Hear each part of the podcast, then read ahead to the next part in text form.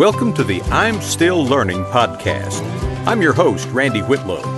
I've been reading and studying the Bible my entire life, but I still have a lot of questions, and I'm still learning what it means. Each episode, we will take a look at what the Bible has to say and what it means to us today.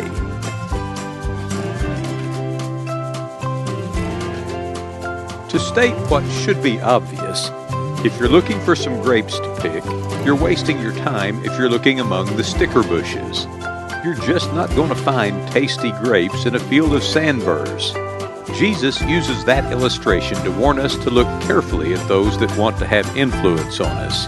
Today's episode 42, found in Matthew chapter 7, verses 13 through 23, is called Fruit, Not Flash. My first job out of college was at a construction supply store, which was owned by two brothers.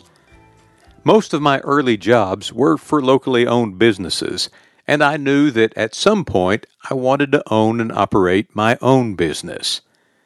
One day, I was talking to one of our regular customers at the construction supply, and I mentioned my plan to own a business someday. He said that he might have an opportunity for me to start a business, and he was willing to tell me about it that evening. Well, I was young and naive and thought he might actually be letting me in on a real dream fulfilling opportunity. But if you've been around for a while, you know what happened.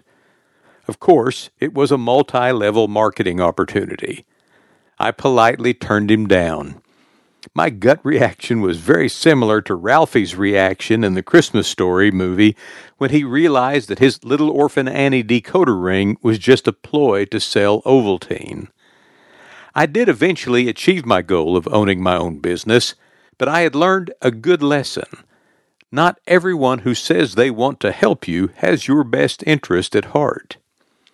As Jesus begins to bring this Sermon on the Mount to a conclusion, he shifts gears a little. He has been instructing us in how we are to represent God's kingdom to the world. But now he issues a set of potential hazards that we need to be aware of, much like the signs on a stretch of highway that might notify you of a detour, a lane closure, or an upcoming dangerous situation. He knew that as the gospel grew beyond those original disciples, folks with differing messages and motivations would appear, and the believers would need to know how to differentiate between the true and false messengers. Today's reading comes from Matthew chapter 7, verses 13 through 20.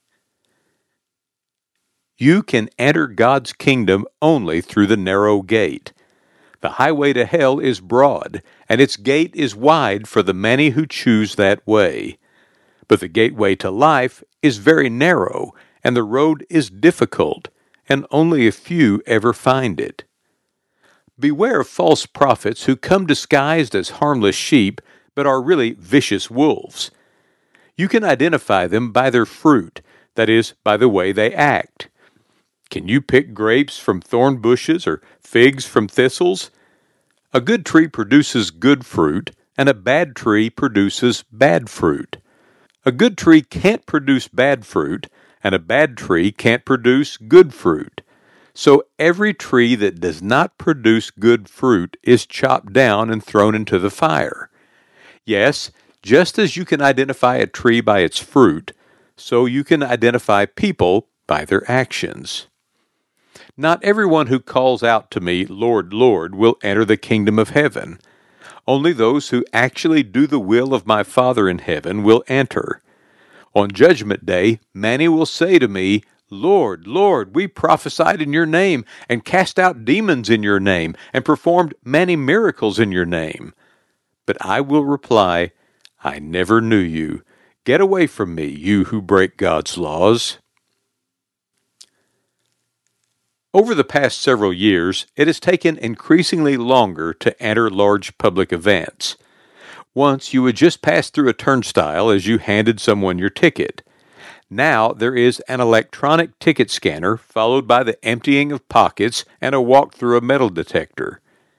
Your backpack or purse is visually checked.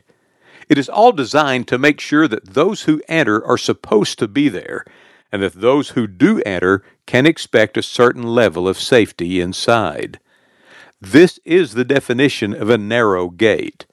It can get tedious and time consuming, but even as we gripe about how long it takes, we know why we have to do it. We live in a world that can be dangerous. These narrow gates are a way to give us some sense that everyone inside has the same goal of participating or enjoying whatever is going on inside, and that they won't make trouble for others. But even with all these controls in place, bad actors can still get inside from time to time because we can only go by what we can see. We can't know what is in a person's heart and mind. So when Jesus says that you can only enter God's kingdom through a narrow gate, we have an idea of what he's talking about. He says clearly that it is a difficult process to enter, and not many actually make it inside. But there is something different about the narrow gate into God's kingdom. No one can fool the gatekeeper. He knows what is going on inside our hearts and minds. We can pretend to have the proper ticket, and we can pass all the visual tests, but God knows our intent. There are no hacks that will get us inside. Only a life that has accepted Christ's offer of salvation and lived in obedience to His Word will make it in. Far too many will look at how quickly others are going through the other gate and will head over there, thinking they have found an easier way. But their destination will not be what they expected.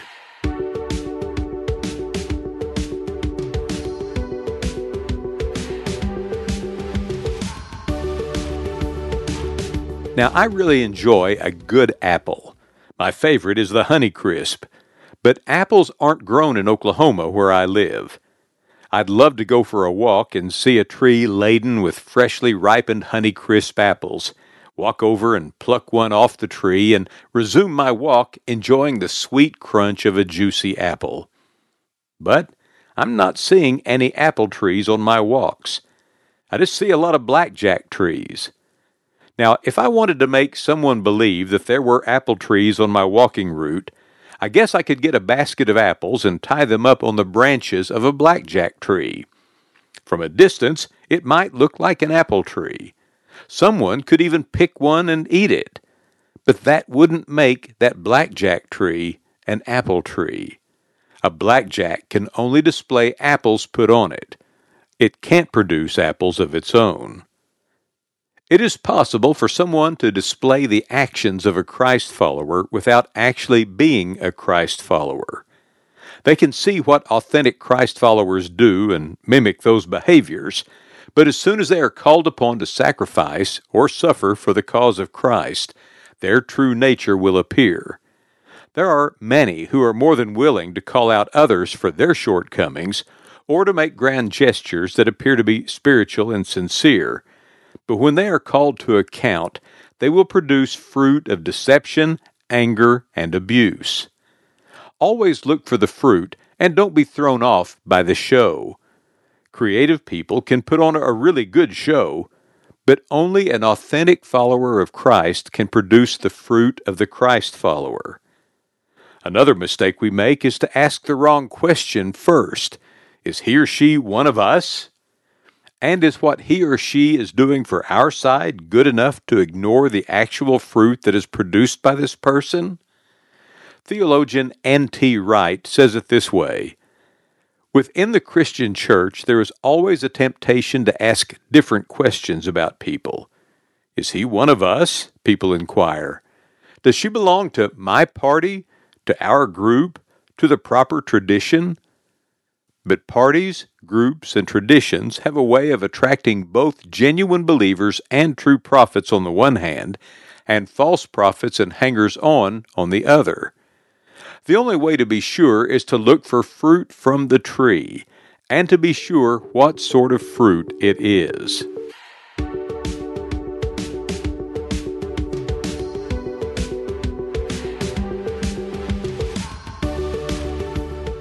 The fruit cannot simply be showy displays of apparent spiritual power and authority, because false prophets can produce counterfeits with ease. Jesus moves on to his last warning in this sequence by referring to Judgment Day.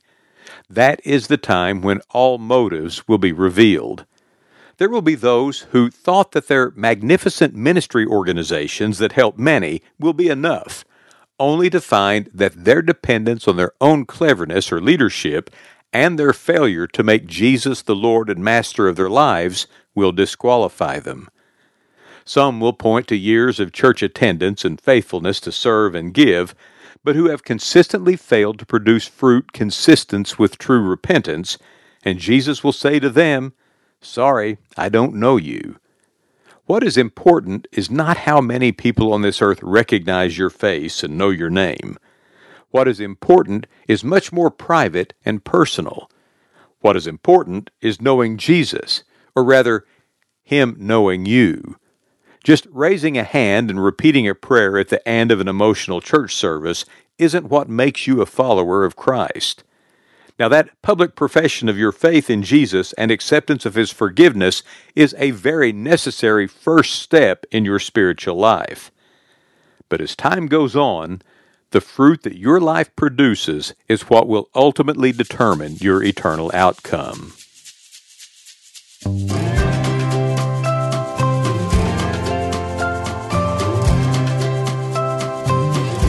Hey, thanks for listening to this episode of the I'm Still Learning podcast. If you find this podcast interesting, won't you please share it with a friend? Also, let me know what you think. Find me on Facebook or Instagram under my name, Randy Whitlow, or send an email to rbwhitlow at me.com. Until next week, I'm Randy Whitlow, and I'm still learning.